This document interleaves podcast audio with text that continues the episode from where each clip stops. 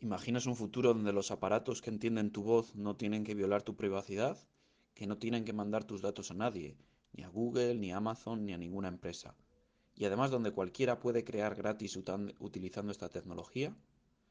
Bueno, pues como ya hemos hablado anteriormente en este canal, el proyecto Common Voice pretende solventar eso. Y ya, a partir de hoy, podemos donar voces en español a Common Voice. Os he dejado el enlace en, este mismo canal y os animo a todos a que deis una vuelta por el sitio, tanto para donar vuestra voz como para escuchar voces de otras personas y validarlas. Además, eh, tenemos un enlace para poder donar frases que otras personas puedan leer.